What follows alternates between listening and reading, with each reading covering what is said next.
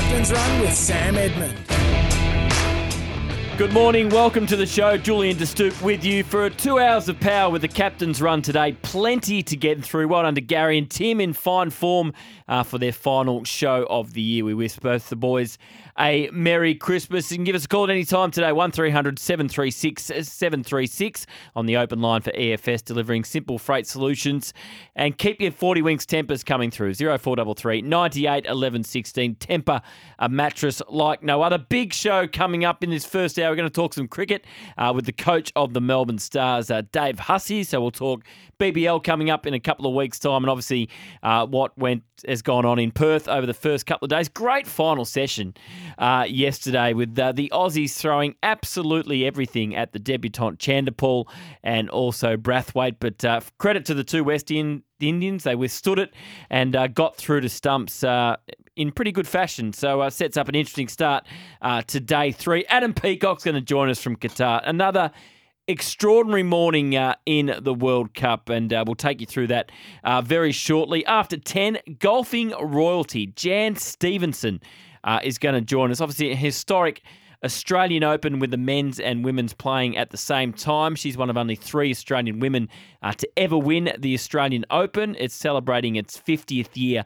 uh, this year. So, a great thrill to have Jan Stephenson, one of our greatest names in golf uh, joining us after 10. Uh, Miles Fitz uh, with all the weekends racing and also Kookaburra. Uh, Jake Harvie as uh, the Kookaburras look to wrap up their series against India over in Adelaide. They currently lead that series uh, two games to one. But World Cup overnight, another stunning upset. If we thought it was big, the Socceroos getting through it, it certainly was big. But the fact is, the Germans are out for the second straight World Cup, they haven't made it through the group stage. And it all came in a crazy game between Japan and Spain. Spain led 1 0. Japan came back to win 2 1 with a very, very controversial goal that put them in front and ultimately uh, knock the Germans out. Here goes Japan again. Yeah, Doan. Can he chip back on his left foot? No, he goes to Bolo. Beautiful ball back post.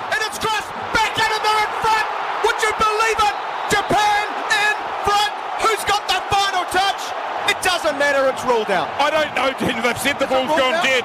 They said the ball's gone dead as it was cut back along the six yard box, but they will just calm everyone. Tanaka thinks he scored from a cutback inside the six yard box. The Spanish say the ball had gone dead.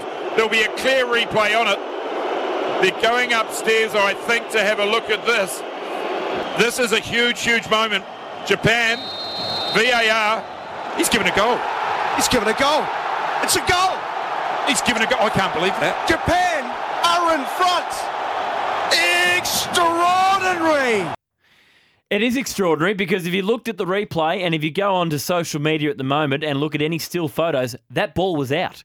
That was the Wayne Harmes moment of world football. It was out. So uh, Japan get through. They beat Spain 2 1. It means Germany are out. So Japan top a group that featured Germany and Spain. They beat Germany and Spain and lost to Costa Rica who uh, lost to Germany 4 2 this morning. One stage, Costa Rica and Japan were through. Costa Rica uh, were beating Germany 2 1 after 70 minutes, which would have knocked Spain out. So just an extraordinary morning there. So we'll speak to Adam Peacock about that. And of course, as we build up uh, to the Socceroos facing Argentina, 6 a.m. on Sunday. Of course, a lot of it is built around the fact that we are playing against one of the greatest footballers of all time uh, in Lionel Messi at his last World Cup, we all believe. It's the one thing he's never won uh, in his career is a World Cup. And uh, while the Socceroos we would love to spoil the party. Uh, Australian defender Milos Degenek faced the media and, and spoke about facing Messi and Argentina. Obviously, now that we know we're playing against Argentina, it's going to be a, a difficult game. Obviously, playing against probably the best football ever to, to grace the game. And, you know, apart from that, again, as I say, it's 11 against 11. It's not, there's not 11 Messis, there's one. It's not an honour to, to play against him because he's just a human, as we all are. It's just a it's an honour to be in the round of 16 of a World Cup. That's the honour in itself. You have to believe, you know, we have to believe in ourselves. We have to believe in in all the boys, whether it's Kai, Harry, whether it's Aziz, Nate, Fran, Bailey, Thomas Deng, myself, whoever it is that's playing at the back. We have to believe and we have to be confident in our abilities to, to stop every attack. There has to always be that one story that kind of shocks the whole world, that one story that everyone jumps on the bandwagon and goes, "Oh, you know our country's out. Let's support these guys because they're the underdog."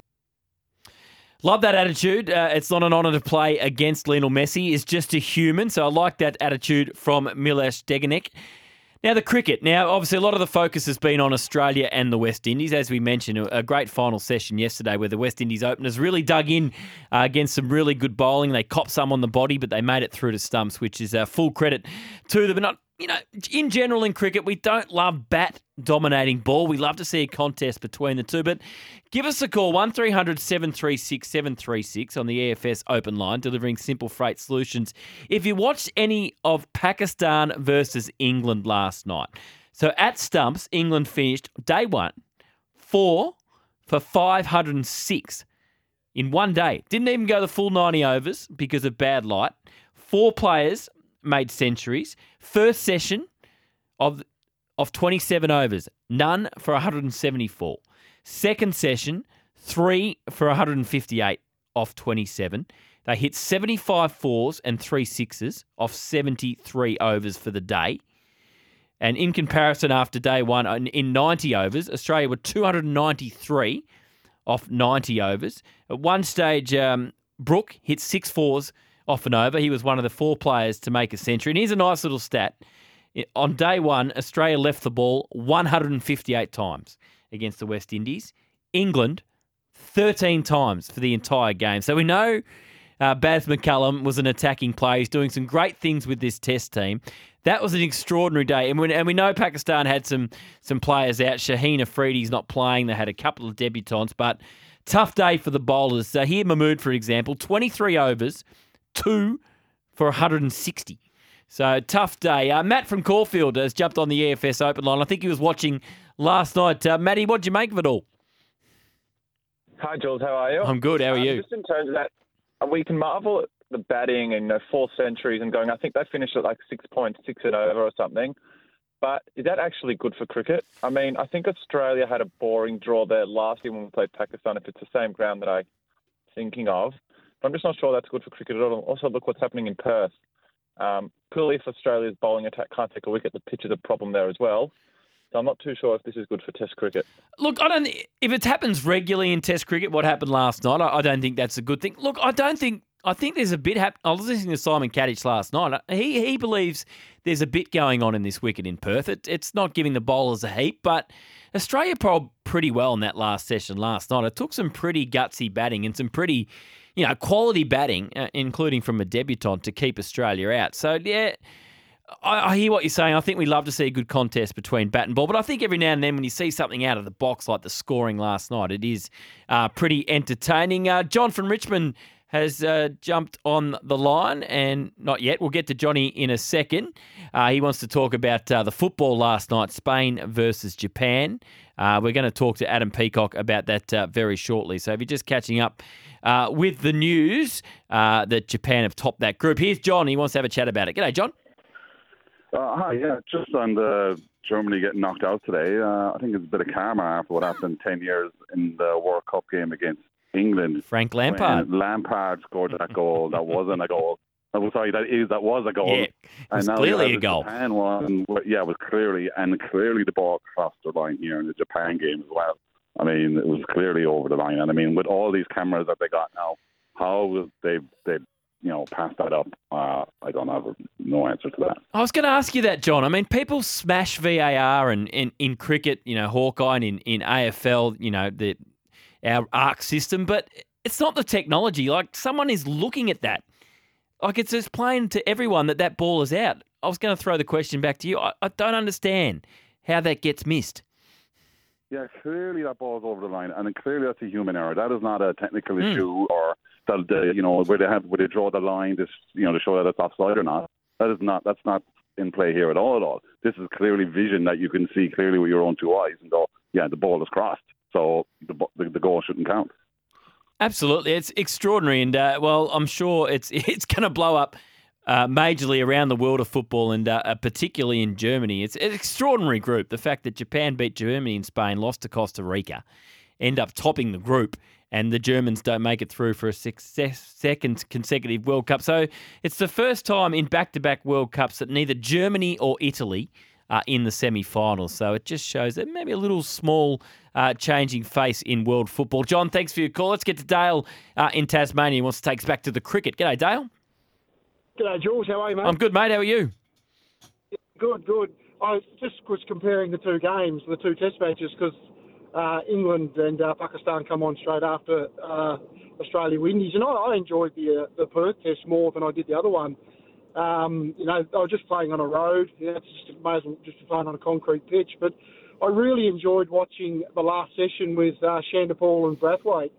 Um, and I was just like the last over come up, and I was just hoping that uh, they both last, so they go, they actually get to bat tomorrow or today, I should say. So no, I just really enjoyed watching. Um, I guess the tradition of Test cricket, where they actually, you know, they play it like a Test game, but the other guys may as well have just put coloured clothes on and played a one day. That's just what I felt to me anyway. They hit 96 off the last 10 overs. Uh, England, so that is that's 2020. That's not even a one-day game. But yeah, I was the same as you, Dale. I was nervous for those two West Indian openers in the last over because I thought, no, you deserve to make it through to stumps. You've copped some, you've copped a barrage, and uh, you, you've stood up against, you know, arguably the best attack in the world. So I was a bit the same as uh, you, Dale. Thanks for your call. Uh, before the break, uh, Adrian in Taylor's Lakes uh, has jumped on the line. G'day, Adrian. Hey, Jules. How are you, mate? I'm good. How are you? Good, mate. Good. So, what I, I missed the Germany game. Did did the ball cross the uh, goal line? And no, so it crossed uh, it crossed over. So the, the cross came across, and the Japanese player slid in to try and keep the ball in play, and it and right. it, it, and it rolled out, and he's, he's hooked back the cross, and they've headed it in. So ah, okay, yeah. So it wasn't a, it wasn't goal line. It was um, t- um, touch line. All oh, right. So I reckon personally, I think I, I, Germany, you know, you want to stand up against these these the big boys in Saudi Arabia and the trillionaires and billionaires, mate. When when when sport becomes with so much money and power, in corruption, and and unfortunately, it happened in our great game, and it's going to continue to happen when it's big money involved and big, you know, big egos, and they just tap the guy on the shoulder and say, "Nah, mate, you let that go." That's what happens, Jules. That's what happens. Mm, appreciate your call, uh, Adrian. Yeah, it's going to be taught. I've got a couple of people off the 40 Winks Tempur saying it wasn't clearly over the line. It certainly was on video and in still shots. Clearly uh, over the line. Let's get our first breakaway uh, on the captain's run. We're going to continue the cricket theme after the break when we speak to Melbourne Stars coach David Hussey. The captain's run with Sam Edmund. Seals to the crease here, and Labuschagne drives through the offside. On to 200 he goes with a boundary. A lavish cover drive. 12 months ago, Labuschagne went to the top of the world rankings, and over the last day, that's exactly how he's played. Steve Smith utterly unfazed by it. He waits for the next one. With him now, Ford running the ball to points. Steve Smith is inevitable. A double century that he forecast in his own words and delivered with his own actions. An elegant double century. And then poor old Travis Head fell for 99. So almost been the perfect start to the test match uh, for Australia. Uh, we'll talk to David Hussey about that, but of course he is the coach uh, of the Melbourne Stars. The BBL just around the corner, a couple of weeks out from the Stars' first MCG game, which will be an emotional one because the Stars will be remembering Shane Warne at their first home game uh, at the MCG. Head to melbournestars.com.au uh, for all your ticket information. Dave Hussey's been good enough to join us this morning. Hello, Dave. Yeah, good. Thanks, Jules. How are you? Very well, thank you, mate. Uh, before we get stuck into the Stars and, and uh, looking at the BBL for this season, what have you made of the the opening couple of game uh, days of the Test match over in Perth? Uh, I thought the Aussies batted extremely well. Um, I didn't see much of the game yesterday because Victoria's playing, but from the highlights I've uh, seen in the scorecard, uh, yeah, the players Steve Smith, Marnus, uh, Uzi Khawaja, even Travis Head, who's having a, a great summer, um, they've played superbly. And now the Aussies are up against it to take uh, 20 wickets inside three days uh, on a wearing pitch, but yeah, it's uh, it's good, good, honest Test cricket, and uh, yeah, something that you, would like to see more of. You see any of England Pakistan last night? No, I didn't know, but I was texting um, Brendon McCullum, the coach, uh, reasonably close with him, and uh, just saying, geez, you're doing wonders for Test cricket. And uh, I think this will be the, you're a pioneer, basically, um, saying that the, the new run rate of Test cricket is going to be uh, five, six and over now going forward. So it's uh, he's doing great great things for the English Test side. He is. Uh, we got a bit to worry about come the Ashes next year. Um, well, it's always difficult to play in England against the English. So they're always a hard team to beat, but the way the English are playing, they're full of confidence. They take the game on. They're uh, very, very positive, and I think they've got a really good captain in Ben Stokes. I, I think he sees the game from a different perspective, a different lens, and uh, I think he and Brendon work really, really well together. And, and they're good fast bowlers or good, good swing uh, fast bowlers. So it's always tough playing over there, but I still always would back the Aussies to win uh, 5 0 like Glenn McGrath would always. I like your confidence. Now, we don't need your brother helping out their T20 side. um, well, Mike, he's just a lovely man who likes helping out people. So uh, I'd like to say some bad things about him, but I can't. He's, he's too nice a person. He is. You're not going to do the same, are you? You're not going to help out some international team in the future? no, no, no. I'm very much in, fully entrenched uh, at Cricket Victoria. Want to help uh, the Vics uh, get back to uh, where we belong at the top, and very much a family man now. So want to stay at home and, and be there for, for wife and kids. Yeah, but, but tough day again for the Vics yesterday. All out for 209. New South Wales in reply, two for 61. Uh, looking at at the stars, uh, Dave, uh, international players are coming. Uh, English international Luke Wood, Trent Boult arrives next week. Uh, overall, how happy are you with the squad you've been able to assemble? No, very happy with the squad. Um, overseas players, Trent Boult, Luke Wood, Joe Clarke. uh, yeah, very happy with them. And what's the, the best or the defining moment about them is they're, they're all quality people and they're going to fit in the dressing room really well, but they also play really exciting and, and attacking cricket. And like you mentioned before in your intro, um, our first home game at the MCG, we're going to pay a big tribute to uh, to Shane Warne, and he was a uh, one of the inaugural players, and uh, he was a big part of the Melbourne Stars and, and where we are today as as a, as a team. So um, it's going to be a really exciting event. But getting back to the squad, um, yeah, very very happy with the squad. Just I wouldn't have uh, would like our former captain uh, to to be part of the team too. Uh, the broken leg hasn't really helped uh, their preparations going forward. So, what, what was your initial reaction when I, I don't know if you got a phone call or how you found out that a Glenn had broken his leg and how it actually happened? I've got a, um, a friend who works at the Epworth, and he rang in at five forty in the morning, and never a good time. Whether, uh, no, he asked whether um, Glenn Maxwell's part of the uh, the BBL this year, and so yeah, of course he's he's their captain, and he said I don't think he'd be playing much in the BBL this year. He's just broken his leg, and I thought, oh, he can't be joking because it's a quarter to six in the morning, but. Unfortunately, yeah, that's the case, and we've just got to uh, sort of plug uh, Max's hole in, in, in the squad. And um, yeah, he's a bloody difficult player to to, uh, to replace because he's a three-dimensional player, our captain, and, and one of our, our great leaders. So, but um, yeah, I, I truly believe we've got the squad to actually um, go really deep in the tournament. We've got class players like the overseas players I mentioned, and, and Marcus Stoinis, Hilton Cartwright, and the bowlers Liam Hatcher, Sam Elliott, and uh, Cam McClure as well. So, and who can forget Adam Zampa? So, yeah, we've got a decent squad uh, assembled. Who will captain the side?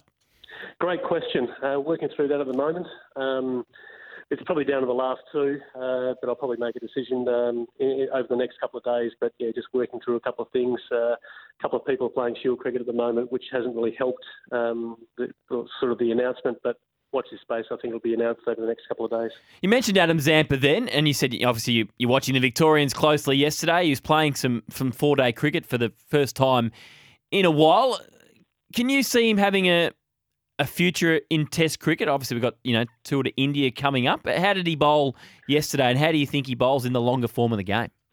He bowled beautifully yesterday, actually. Um, the last time I've seen him play was 2019 in, in the first class arena, and um, I probably thought he was more of a white ball bowler then, but watching him bowl yesterday, he bowled faster. He attacked the stumps, attacked uh, the LBW. He also turned the odd ball uh, both ways, um, which is the key. And I guess he's probably in the selectors' minds uh, for the tour of India. Um, he could be like a, a smaller version um, of Anil Kumble, a fast leg spinner who gets a lot of bounce and, and can turn it slightly uh, either way. So, yeah, I don't see why not Adam can be a, a three uh, test player, one day player, and um, and T20 player for Australia. I, I, think he's probably earned the right to play uh, in all three forms of the game.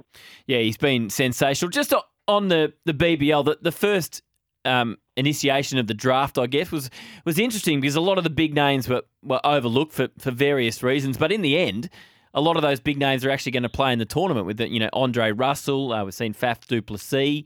And, and some of those big names that were initially overlooked are actually going to play anyway. What what did you make of the draft, and how do you see it working in the future? No, I love the draft. It was excellent, and uh, great viewing. The, the, planning and preparation to go into the draft and securing your player is uh, or players is is incredible. Um, I'm not sure how the AFL clubs do it, but it, it probably took us um, yeah, about six seven months to actually finalise our, our three players that we, we're key on. We, we wanted to, to retain or uh, draft, I should say, um, and the, the choice between Boult and Andre Russell was a very difficult one. Um, they both have great attributes and uh, we just needed a, a, left arm swinging bowler up front who can take early wickets, and that was probably the deciding factor. But the way I see it going forward is it's just going to get bigger and better, and hopefully um, the BBL officials involve a, uh, a domestic draft too, so, so, domestic players can go into the draft and um, they can find new homes rather than staying in their original states or original BBL teams. How important is this season for the BBL, uh, Dave? We're talking to Dave Hussey, coach of the Melbourne Stars. It's, it just lost a little bit of its edge it feels like the last couple of years. How important is it for this to be a, a really good season and just get the interest right back to where it was that early days?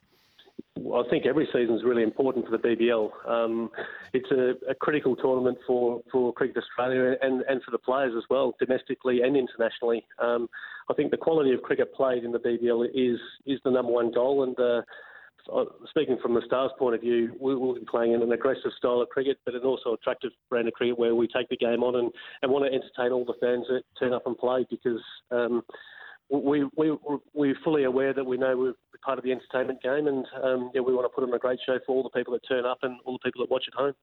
I'm sure you will, Dave. Melbourne Stars always put on a great show. Uh, thanks so much for your time this morning and uh, we can't wait for the BBL to get underway. Anytime, Jules. Thanks very much. The Captain's Run with Sam Edmund.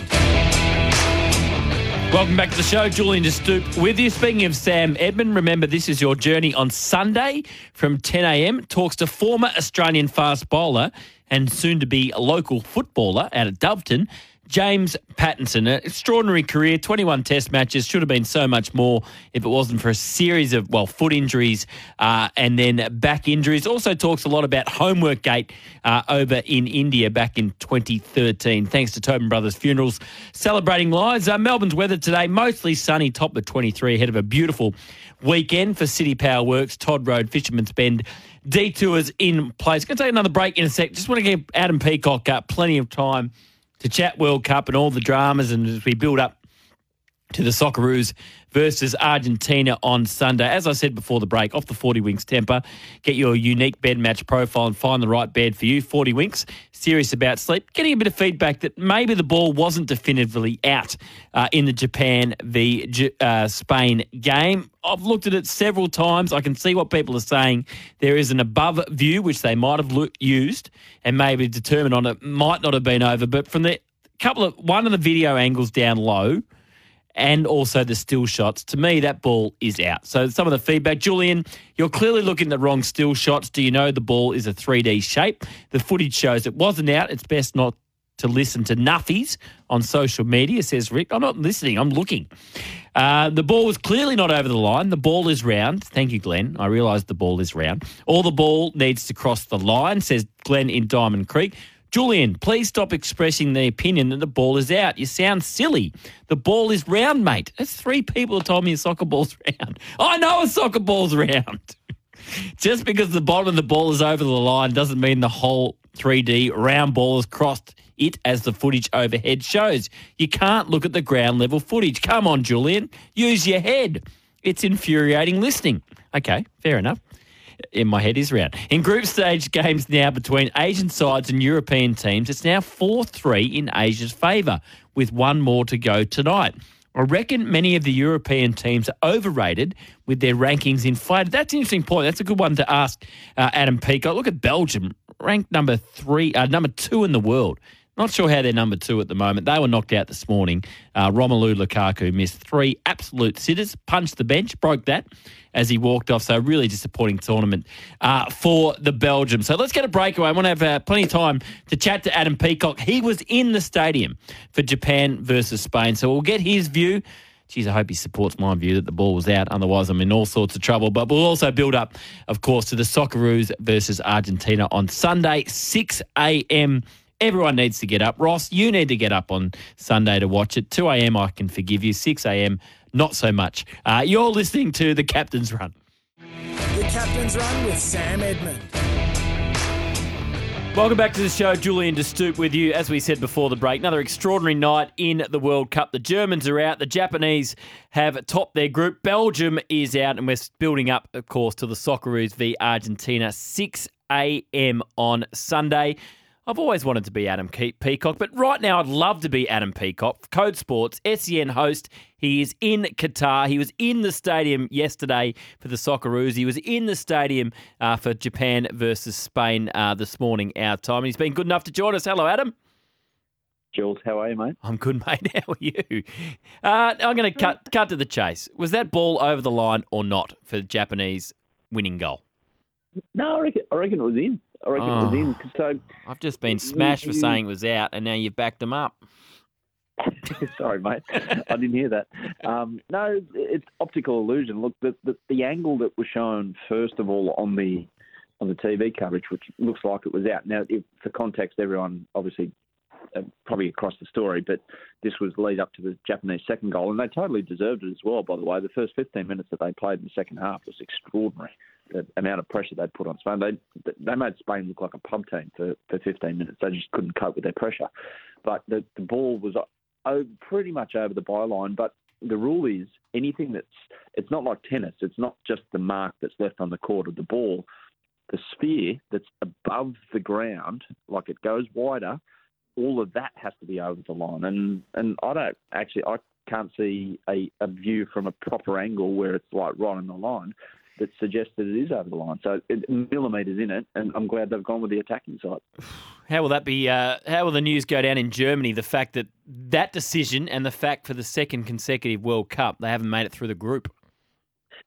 I think the, the, the, way the Germans deliberate things is is through a very much a common sense lens, so that they'll look at that decision and go, "Oh, it's you know, if it was Australia or England, we'd whinge about it for the rest of the time." But I, I, think the Germans will look at it and go, "Look, we we yes, that decision might another day have gone for us, but." Um, that's not good enough for us. They, we, we shouldn't be relying on things like that. And they've got a very good competition in the Bundesliga. I just get the feeling that in the last few years, the Bundesliga has turned into this breakneck end to end counter-attacking, ridiculously intense league, and it's probably on par with the Premier League in many senses. That it's it's spun out of control, and, and they're not producing the type of players that they need. Look, they weren't far off, but it is a disaster by their standards that they're not playing in the knockout stages again, as you mentioned. So they'll be looking, as you say, the Germans are they're pretty methodical and they're they're pretty realistic. They'll look over this with a fine tooth comb, won't they? Oh yeah, oh they'll do the most thorough of, reviews with cool heads as well. Um, but yeah, it's, it's like not good enough for a, a, a league of their standing to not have a national team in the knockout stages of a of a uh, of a World Cup. And look, they, they did this massive review in the early 2000s um, and, and and worked out their structure, and it all filtered through their federation, and it, it eventuated in producing a, a generation that did okay at the 2010 World Cup, and then was outstanding at the 2014 mm. World Cup. But it's it's quizzical what's happened since because they've, they've, it looks like they still have the playing stocks, but just not maybe the depth that they require in matches like this. I saw we're talking to Adam Peacock, Code Sports, SEN host. He's over at the World Cup uh, in Qatar. Saw some of your shots on social media this morning. What was it like in the stadium with the Japanese and the, and the atmosphere during that game? And saw there, I think it was your shot of the press pack that was around them, or the photographers after the game. What was it like in the stadium? Yeah, I was extraordinary because what was happening was you, you, at the ground. They don't actually show it on the big screen, but they put up the table of the, the, the live ladder as the because the matches are concurrent, yep. so it, it, it warns against collusion between um, the two fixtures, which happened in 1982 and eventuated in Algeria missing out in controversial circumstances. But yeah, that, that they keep everyone updated through there. But yeah, everyone's got their smartphones out, and and when Costa Rica took the lead, mm. which meant Germany and Spain were yes. out, this this ripple became a roar, became amazement, became holy moly, what on earth is going on here? Uh, for about three or four minutes until Germany equalised, which put Spain back in. But then it meant that uh, Japan had to hold on because if Spain equalised mm. 2 1 up Japan, Spain equalised, Japan would have gone from first to third, and they were out. So in the end, they held on. Um, Spain did attack, but they just couldn't find the solutions to win the game or draw the game. and Japan topped the group. So amazing. Spain now play Morocco, and Japan play Croatia. Unbelievable group that one. It's extraordinary for Japan. They beat the two big guns in the group, and then they lose to Costa Rica. What's this tournament said about Asian football so far, Adam? We just had a, a Tempur text that rightly pointed out from the seven games between Asian teams and European teams. The Asians have won four of them. We've got one more tonight between uh, South Korea and Portugal. What, what's all that say about Asian football compared to European football um, with those results so far? Yeah, it's it's a great thing because it means that the gap is closing, and there is a gap between the European nations and Africa and, and also Asia. The African teams have been pretty impressive and good to watch here. South Americans obviously are always going to have depth, especially Argentina and Brazil. But yeah, I, I can't pinpoint it exactly, but there's a number of factors. Look, the conditions will be a factor. Like um, Asian teams are used to playing in Doha, and it is different here. It's like really humid nights. The ball doesn't hold up on the pitch. Like the balls in behind just do not work because it just skids yep. skids through. So anyone who's played here in Doha used to the conditions. Maybe it's that. Um, maybe it's the European seasons. We're, we're, we're trying to get a, a guide on having a World Cup in the middle of a European season, is that having a material effect? I, I don't think it has that much. I think it's made the games of a more intense, higher quality, in fact, because everyone's in the rhythm.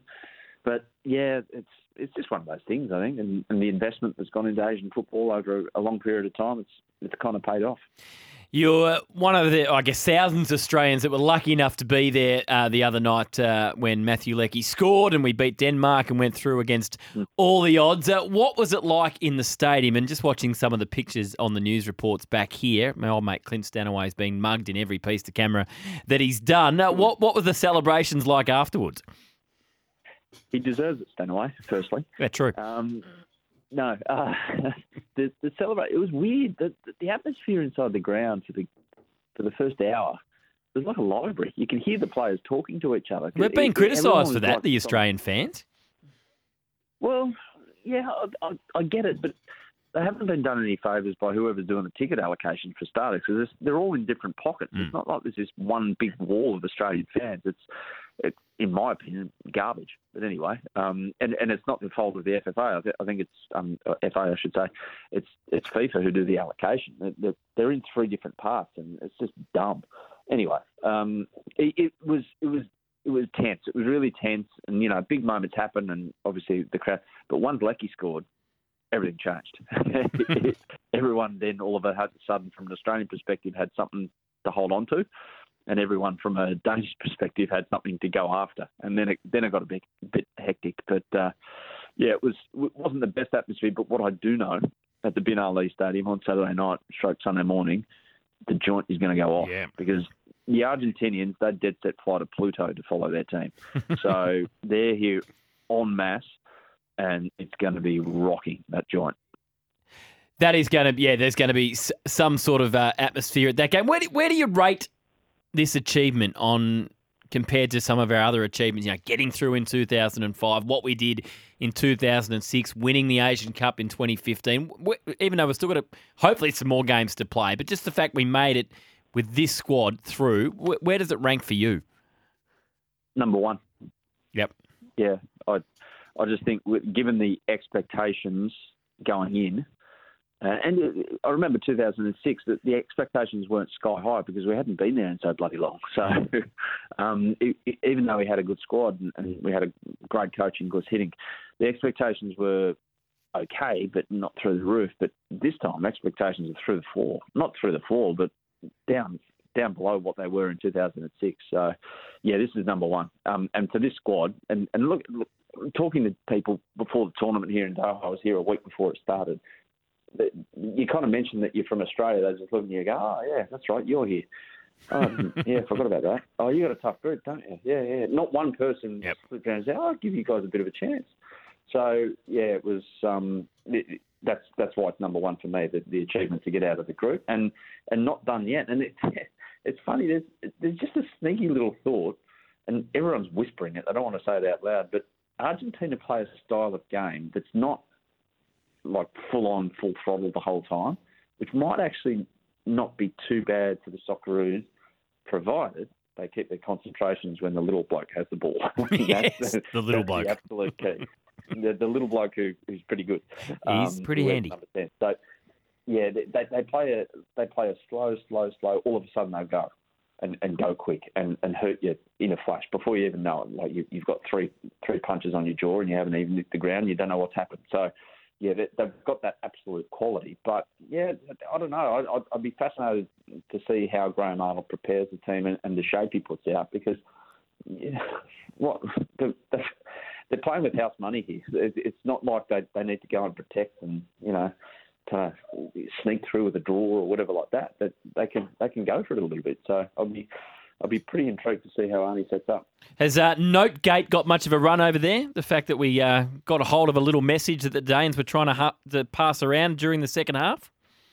Yeah, not not really. Uh, it's a little quizzical, like a funny little thing that kind of pops up and then vanishes straight away because other stuff happens. But yeah, the the the the, the note that went out with um, Cornelius when he came on, the big Danish striker, got thrown on the ground, and Mitchell Duke went and picked it up and ran it over to Andrew Clark, who can speak. uh, He's obviously can speak Danish. It might have been in English. Don't even know what it was. And I heard from Andrew Clark today, and he said, "Look, it it didn't do anything for us. It, it didn't tell us something that we Yep. didn't already know. I think it was just like a, a message of this is the shape we're now playing. We're playing two strikers up front, and they could see that with their own eyes. So, yeah, it was a, little trick though. It would have been fun if there was some actual valuable information on it. But um, yeah, they're always thinking the Socceroos staff. They're, they're a pretty cluey bunch. Absolutely. Before we let you go, Adam, come on, give us your give us your prediction for Sunday morning our time because, well, let's be honest. If we win, it's the greatest win in Socceroos history. Can you can you make a case for Yeah. us? Yeah, yeah, I can. I'm going to be completely biased with my tip. Good. Um, and and um, it's going to be in the paper tomorrow, so I'll, I'll, I won't divert from what I've already written. But uh, I will go one-one after extra time, Uh-oh. and Andrew Redmayne to Oh. come on in the 119th minute and do it again. Does he save one from Messi? yeah. Well, his, his penalties record's not great lately, Lionel. No, well, it wasn't a good one the other night. It was keeper height, and yeah, Szczesny covered it um, really well. But yeah, it, it, I, I, that, that is a factor though. If if Arnie keeps us sub up his sleeve for, for Redmayne to come and do it again at mate potentially at the end. It's at the ground where we played Peru. That's true. It could be at the end in which he did it against Peru. So yeah, That anyway, that would be that would be fabulous. Adam, again, thanks for your time. I know it's late overnight over there. Uh, enjoy. Well, Saturday night your time, Sunday morning our time. Let's hope it's another golden day for the Socceroos. Fingers crossed. Thanks, Jules. Jan has been good enough to join us this morning. Morning, Jan. Good morning, Julian. Great to have you on the program. And uh, I was going to say, welcome back to Australia. When was the last time you were here?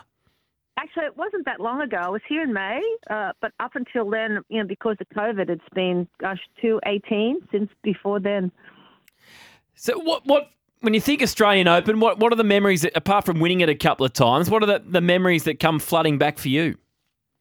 Well, it's all you know. You always want to win your national open. You know, it seems like everything as a kid, you always want to do that. So the memories were great. The last one I won, my mum was caddying. It was the first and only time she caddied for me, and and uh, so it, was really um, a fun experience. Plus, I won in a playoff. It was a you know a perfect scenario. They had Pat Bradley from Australia, from America, was over with Nancy Lopez and all some big famous names, and so I won in a playoff against an American. So it was really fun to be in my hometown in Sydney, and so I had big galleries, and it was that was really a special moment. It's an extraordinary photo we saw on uh, online this morning of uh, the first Women's Australian Open, and the shot of a player teeing off, and behind her was a washing machine. It's fair. It's fair. It's fair to say women's sports come a fair way since since the early seventies. That's a good one. Yeah, it really has. You know, I've been out at the event every every because it's driving me crazy not playing. And they asked me to play, and I went, no, I really shouldn't play. But it's been really hard watching. but uh, because it's it has come so far. I mean, you know, we talked about the first few times we were like setting our own pins and our own tees, and and uh, to see it now, we're equal to the men. I mean, it, it and it's it's really actually a really good testament to Australia that they're so far ahead of everybody else. You know, we did a little bit of it in Japan when we played mixed events, but the, uh, Australia's really taken a step ahead. You know, they started with the Vic Open. I remember winning the Vic Open in the 70s as well, and and I, I just think that's the future of golf. I don't understand why there's all this fighting when we're all, you know, we, we're all for the, the best of getting golf in a, in a better place. Yeah, so it's the first time we've done this with the Australian Open, the men and women playing at the same time. We've also got the All Abilities Championship going on at the Australian Open. It seems like, yeah, like you, Jan, most people think it's a really good step forward. It's the way to go. But why do you think this is definitely the way to go with, with some big tournaments around the world and particularly here in Australia? Well, I tell you what really was interesting to me was Billie Jean King came and spoke to the LPGA in America back late 70s and she said you know why you all aren't together as as one organization just like we are with tennis because she said over the years you might have a, a male carrying it um and you still get the galleries and it's still you know all tennis and then, then as the Williams sisters came along, you know, and I talked to her later on, they carried the tour. So sometimes there'll be a superstar, and it, it really helps because you're getting to see the young players as well. And one of the things that was interesting to me yesterday was I could actually sit in the bleachers, and instead of having to follow just one group, I could see, you know, one group of the the males come up, and then the next group of women, and so you got to see a huge difference in the way they had to play the hole, and it, it actually really was eye opening for me how great it was. Talking to Jan Stephenson, Australian golfing great. She's here for the Australian Open. Of course, the men and the women playing at the same time for the first time across Victoria Golf Club and Kingston Heath. So, Jan, you mentioned it. It was done. It's been done a little bit in Japan.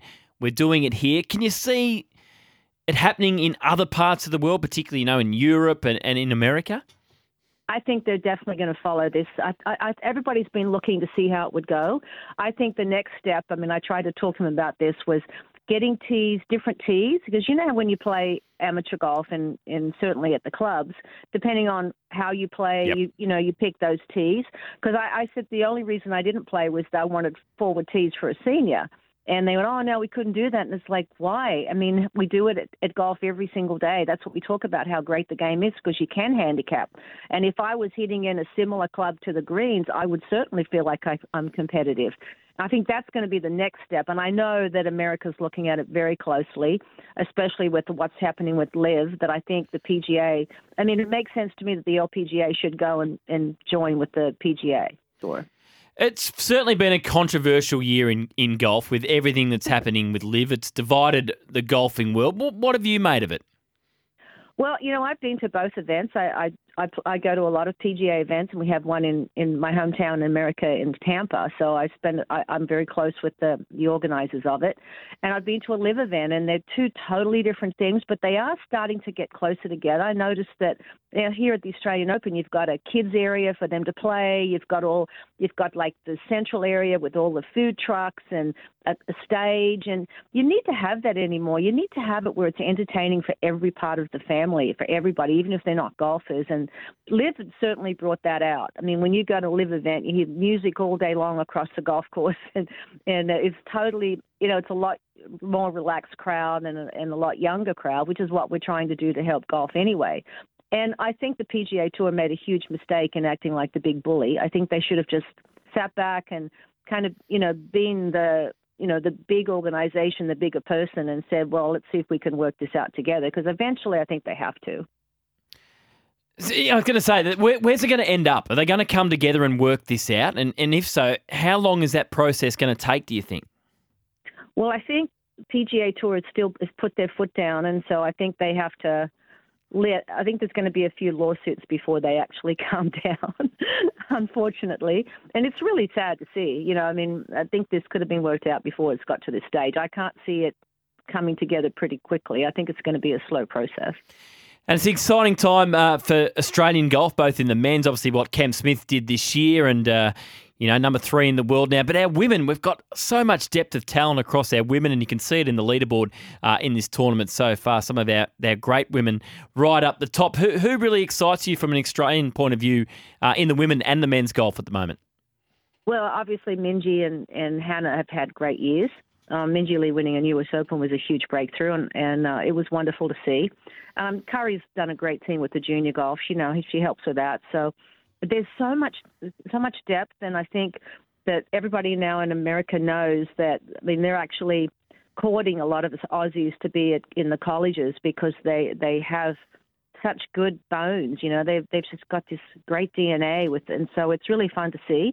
And it used to be people go, "Oh, you're an Australian golfer," like it was strange, and now they're like, "Oh, Aussie golfers are great," you know. And so it's really changed. And I, I, the fun part for me is when, when they do come overseas that you know they spend a lot of time with the other Aussies. You know, the kids will come see me or Karrie, and and the same with Cam is now, you know, a lot of golfers will come to him. And it's really nice because we try to stick together. I mean, if ever there's an Aussie in the field and I don't even know them, I'll run up and go, "Hey, I'm an Aussie." so it's it's we're getting a great reputation for such a small country, a small population, anyway. How much golf are you playing these days? Not that much, you know. I own a golf course, which means you don't play any, and uh, and plus I have uh, you know my own line of uh, liquor and, and wine, so that keeps me pretty busy as well. But the golf course has been really fun. It's um, you know I, I honor the, the blind and disabled golf, so we I do clinics once a month for them. I do a lot of I still hit balls a lot and send my swings to my coach in Australia, but I don't get much chance to play. I, I I'm going to play the senior tour again next year because it might be my last year. Jan, you sound, and we had you on uh, This Is Your Sporting Journey earlier this year. You sound as busy as you've ever been. It's I'm actually busier, and it's really funny because I uh, because I keep saying to my family, you know, I'm going to retire here, and they go, when are you going to retire? You know, we built we're building me a granny flat at my family's um, property, and they're like, uh, "Are we building an empty building? it's never going to get used." So I know I'm just like, uh, I'm like, I think the thought that it was a granny flat upset me so much. that I'm like, well, we'll just leave it a while. Now, you, well, you sound a lot younger than you are, and you seem like you've got energy of uh, someone that's far younger than you actually are. So don't worry about the, the whole granny flat thing. Yeah, thanks. Because you know, when I went on the tour, all the girls, my nickname is Nana, and at first they used to be so upset but now it actually is appropriate. now, the weather's been ordinary in Melbourne, Jan, but it looks like uh, today and over the weekend you've brought some of your, your weather from Florida with you. I hope so because I've been very cold the last couple of days. So um, I'm looking forward to getting out there in some a bit summery clothes. And now looking at this field, uh, you mentioned uh, you know some of the women at the top. You know Grace Kim's at the top at the moment. Steph Kyriacou's having a great uh, second round. You mentioned uh, Hannah Green as well. Uh, who, who do you like in this tournament? Well, Hannah's playing really well, and I think she she always plays well when she comes home, which I love. And there might be a little bit too much pressure on Minjee, but she, I played. I watched her play a few holes yesterday, and the golf course is very tricky. You know, if you get on the wrong place of it, uh, where the pin is, it's really hard to get up and down. And she struggled a little bit there, but she still came back well. Um, and I'm, and I always go for the oldies. I mean, Karrie gets mad when I call her that now, but she plays on our senior tour, so I guess it works. But I, I'm always, you know, looking for Karrie and Laura Davies because they're good friends to to play well. But I, I I'm still picking Hannah. And finally, we're very proud of our courses here in Melbourne, particularly on the Sandbelt. Where do you rate them compared to you know some of the great courses you've played around the around the world? Well, I always put Australian courses way up there. You know, when I did, when I was on the rating committee, you know, I always put them ahead. And and I got to play Victoria in the pro am, and I was I was so impressed. I mean, I, I was taking pictures all day long because I do um, I do renovation work with with the Dyes now um, with Cynthia Dye, and it's I just am uh, so impressed with how the bunkering's done, and I get a little tired of the, the American courses being everything's carried in the air. You know, everything is is wet and the ball doesn't run off into the rough or run off on the greens. And so if if you hit it long and high, you've got a huge advantage. Here, you really have to to think and play your ball. I mean, the, the sandbelt courses in Melbourne are, are just they, they, live up to their reputation, and and the Victoria's in such fantastic shape. I'm going to go watch look at Kingston Heath today, and I know it'll be just as good. Absolutely, Jan. Fantastic to have you back in Australia. It's a great tournament, uh, the men and the women playing at the same time. Hopefully, we'll get huge galleries on the weekends. Take, thanks for taking some time out to speak with us this morning. Oh, it's great to talk to you again, Julian. Thanks.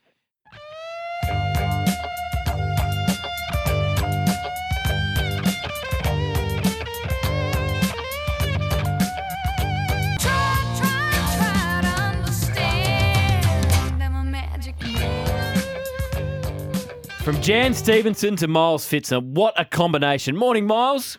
Yeah, from the hen house to the proverbial, uh, Jules. Uh, good to be on with you. Hello, mate. Hello to the listeners. Yeah, you can't get much lower than this. Not at all. That is rubbish. The, uh, now, mate, the curtain was drawn on the Spring Carnival last weekend. The running of the Zipping Classic. Vow and Declare finally got a win, uh, turning back the clock. You found him. along with See You in Heaven at Caulfield, and this will test you each way in Perth. Yeah, that was nice. Pity the two best in Cylinder and Pure Devotion went under. The sort of three races I wasn't that confident in, we sort of found a result, and then the two I was, we didn't. So that's the great game, but the racing continues again right around the country. But we just saddle up and go again, and hopefully, um, with a few of these early starts at the moment, Jules, doing the form becomes a little bit more difficult. But Yes. hopefully, it can uh, hopefully it can remain uh, with still getting some money in the kick. A beautiful little racetrack out at Pakenham. Uh, it's the $300,000 Pakenham Cup this weekend. A nice little field with Kissinger the favourite. Uh, where are you heading with this one? Look, I, I think it's between a few horses here in Kissinger, fifth position and future score uh, is my thoughts. I think Kissinger's probably short enough around sort of the 450 mark. So you're getting $8 and around 260 for both future score and fifth position. So they're going to be the three. I might end up having a same race multi or something in the race. Uh, I don't think Sound went well enough in the Zipping Classic. Um, I'm not that keen on Noble Heights or Vegas Night. So they're the three for mine. You can box them up, have a box quinella, have a same race multi. Kissinger, future score, fifth position for me. Anything else on the Pakenham card that stands out to you? Yes, we can go real uh, nice and early. Race number one is a horse here uh, that won superbly last start in Bryden Star. I can't believe this is still even money. Uh, this is a multi-builder. It's a double up job to start your day. You want to back this now because this will start. Um, I'd think probably close enough to a dollar seventy or something like that. So, Braden Star quite clearly the best on the card at Pakenham and. I I can tell the listeners now confidently you'll get the $2 now, but you won't be getting that tomorrow if you wait. So uh, definitely a multi builder, uh, an even money or a double up to get your day started nicely at Pakenham. What about over in Perth? Group 1 racing again at Ascot. The $1.5 million Northerly Classic is a cracker. Uh, wh- what do you like here? I know you love Amelia's Jewel. Uh, Yes. You going to stick with her? I am going to stick with her, and we're going to go through the card a little bit later today on the on the Betfair, the Friday night Betfair Edges, back with Tom Haylock uh, on the main channel there in Melbourne um, this evening, so you can tune in for the full card with Terry Layton. But uh, I am with Amelia's Jewel. Inside gate um, gets in at 50 kilos in against some of these. I know a few are keen on Cascadian, but drawn wider in 12. I know J Mac goes on. It's got 59 kilos. A lot of people from the east will be with Cascadian. People from the west, Amelia's Jewel. Amelia's Jewel all day for me uh, in the northerly. I, I think it's uh, I think it's her turn to go again. Give us your best around the country this weekend. Uh, look, uh, three quick ones. Race six, number four, Pudding at Morphettville. Race six, number four, Pudding. Pakenham, race one, number seven, Bryden Star. Rose Hill, race three, number two, Gaza Blanca. All better than even money. $8.30 or 40 if you multi them, and that'll get you some money in the kick for the weekend. Lovely, Miles. Uh, thanks for Uh, your time. Have a great weekend. Thanks, Jules. Don't forget, big show on SNSA Breakfast. Had to get that in next week. A couple of big ones dropping. Oh, hello. Hello. We'll be listening, yourself and uh, Bryce Gibbs. Uh, thanks for your time, Miles. One of the Kookaburra stars, uh, Jake Harvie, joins us now. Hello, Jake. Hey guys, how are you going? Very well, uh, thank you. Been a high scoring and exciting uh, series so far. For those that uh, aren't across it, uh, the Kookaburras won the first game 5 4, game two 7 4, and then uh, India hit back with a thrilling win in game three 4 3. It's been a, been a great series so far. Yeah, it certainly has. We've spent a fair bit of time apart over the last couple of months, um, and it's been fantastic to get back together. And yeah, as you said, it's been a bit higher scoring, and for us, that's definitely something we're going to have to look at over the next over the last two games. So, how does the coach uh, look at that? I guess all neutrals, when watching sport, love a high scoring game, but we quite often hear whether it's it's footy or or soccer or hockey that the, the coach likes the defence to be a little bit better. Is, is that how the coach is looking at it? Yeah, absolutely. I think for us, it's fantastic to be playing against such a tough opposition leading into the World Cup in a couple of weeks. Um, but yeah, that's a, that's something we take a lot of pride in is is defending well and keeping the other team to a low score. So it's something that yeah we're we're really looking to to improve um, on Saturday and Sunday coming up. But as, as I said, India very quality opposition, so it's it's definitely easier said than done. Obviously, any game you play for the Kookaburras is important, but I guess the timing of this series, as you say, playing a, a really good opponent, and you've got the World Cup around the corner, and the team of 18 for the World Cup gets selected after this um, series. So, how quickly is that squad actually selected? Yeah, yeah, it's not it's not too far away. I think in the next sort of week or so after this series, um, we'll expect to hear about that uh, about that squad. Um, and as I said, like it's it's a really strong group that we've got, which is fantastic, and it always makes a tough time at selection um, for the coaches. And I think, yeah, we've got you know everyone's everyone's playing pretty well and in some good form, and that's really positive to see leading into a major tournament for us that only comes around every couple of years. And it's being held in India. It's in January. How difficult we know with a lot of sports, and you know we talk about cricket all the time, playing on the subcontinent. How extra challenge is it playing in those subcontinental conditions?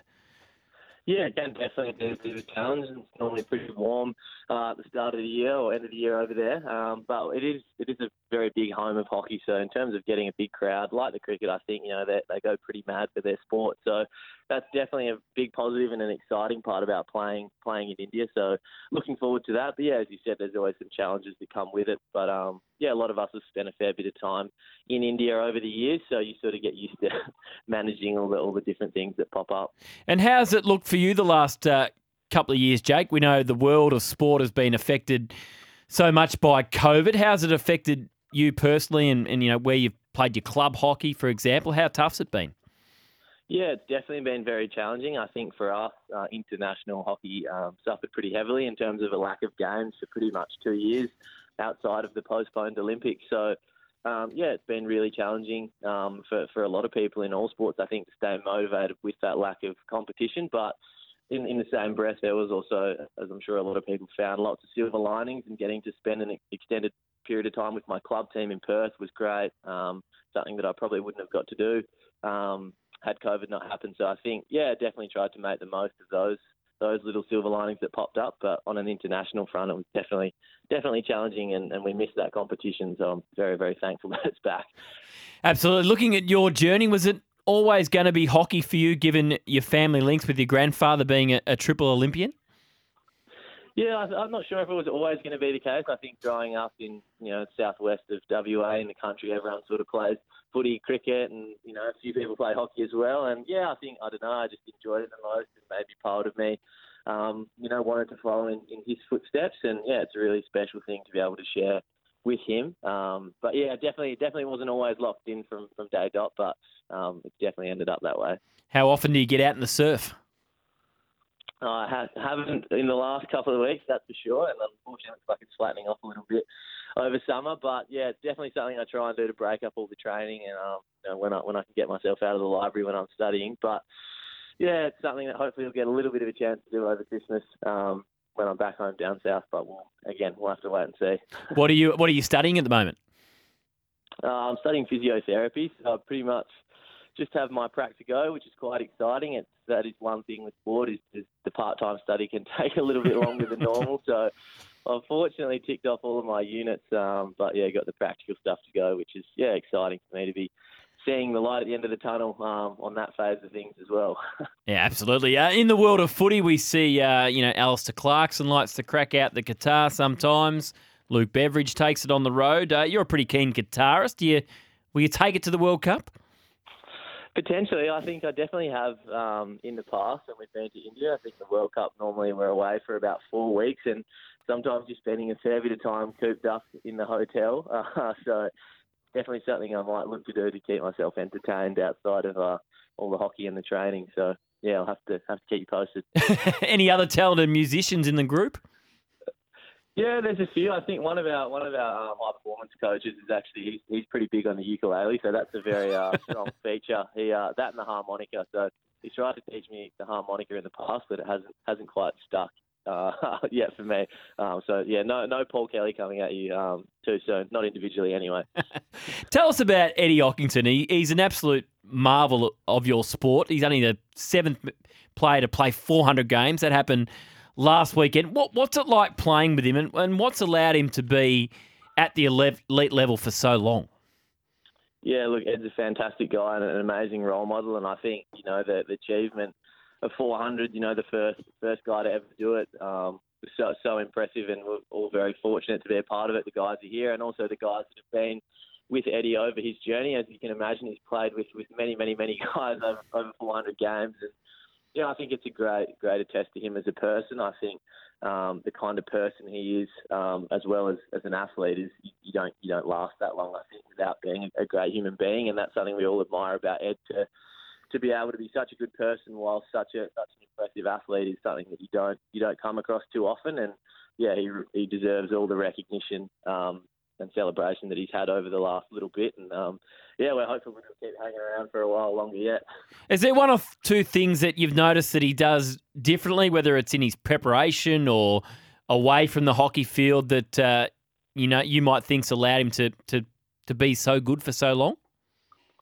Yeah, I think something about Ed is that um, people around him and even the people that have watched him for a long time would know is he's an incredibly humble guy and um, he does his very best to stay out of the limelight as much as he can, which is hard to do, I think, when you're such an incredible player. So, yeah, I think I think that definitely helped. Is you know he goes about his business, you know, very quietly and um, you know does what he needs to do and lets his playing do the talking, I think. And yeah, he's definitely been a great role model for me, sorry, and, and many other guys that have come through um, over the last couple of years and even over a longer period of time. So yeah, I've been very fortunate to play alongside Ed and yeah, observe how diligent he is around his preparation. Um, that's yeah, it's really very fortunate to have been able to view that.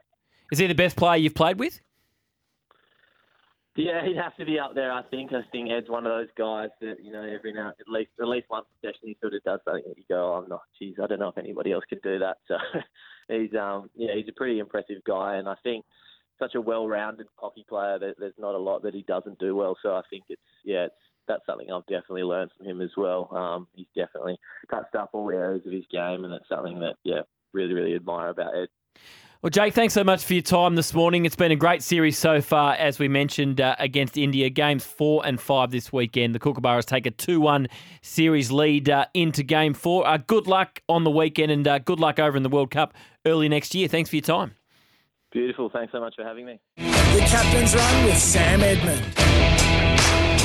Thanks for your company this morning. The Sporting Flame with Simon O'Donnell and Jimmy Smith coming up. Then it's off to Perth for day three coverage of the first test between Australia and the West Indies. It continues from 12 p.m. Australian Eastern Daylight Time. Gerard Whateley leads the team. Simon Katich, Damien Fleming, Ian Bishop, and the team for every ball across the SEN network and the SEN app. Just a few more off our 40 Winks uh, Tempur before we go. Tempur a mattress like no other. Get your unique bed match profile and find the right bed for you. 40 Winks, serious about about sleep. Uh, and really enjoyed talking to Jake Harvie. Thanks, SEN, for talking a little hockey. Just an underrated sport, seriously skilled athletes. The Bulldogs fans are a little bit fired up with the Bulldogs supporter that suggested Cody Weightman uh, doesn't deserve to wear the number three, made famous by Chris Grant and Ted Whitten. Cody Weightman will kick 50 goals next year if he has an injury free season. He is a star and thoroughly deserves the number three, a no brainer, says J Dog. Was Weightman the toughest, most resilient player in the AFL last year? Broken collarbone, only missed two weeks dislocated elbow, played out the match and didn't miss a game, says Freddie. Um, and please do not complain who gets what numbers. Prior to Chris Grant wearing three, only one decent player wore three after Whitten, and that was Alan Stoneham, and he ended up at Essendon. Does anyone remember Adrian Campbell or Mark Kellett or Andreas Everett? They wore it. Cody Weightman is a great choice for number three. And uh, another one here, just a good point. Andy Maher, definitely at home watching Netflix to catch up on all the series he will tell us about next week. He doesn't sleep. I'm telling you, Andy Maher does not sleep. He can't because he's across everything podcasts, Netflix, Foxtel shows, sport in the US, sport in Australia. I don't know how he fits it all in, particularly with he's got uh, a wife and three girls as well. So he probably won't sleep on the weekend and he'll be watching uh, plenty of shows. Uh, just a quick update from the cricket at the Junction Oval. Victoria defending 209. Uh, New South Wales currently 2 for 73. Jason Sangha 16 not out. Uh, Moises Henriques 15 not out. And just golf. Beautiful day to get down to the golf. Uh, if you want to see some of the best in the world in action across the women's and the men's. so the women's update at the moment. So Young Ri uh, is uh, joined Grace Kim at the top of the leaderboard minus seven. She's four under through 12. Today, Minjee Lee is rocketed up the leaderboard today. She's minus three after 13 holes. And Steph Kyriacou, one of our great young players, is uh, minus four as well. So she's also at five under alongside Hannah Green. On the men's side, David Micheluzzi uh, is still the overnight leader. He resumes his second round today at uh, seven under. Just looking at Cam Smith uh, on the, the, the, leaderboard. He started the day at one over and is currently two over. So right now, the projected cut is even. So Cam Smith certainly gets needs to get a move on or hope some of the players uh, in the afternoon uh, struggle. So, uh, some great golf to be played. What a weekend of sport coming up. The Socceroos. Uh, the golf as well. So uh, we'll be across it and the cricket as well from Perth. We'll be across it all on Monday when we'll see you at nine o'clock. But coming up now, the Sporting Flame with Simon O'Donnell and Jimmy Smith.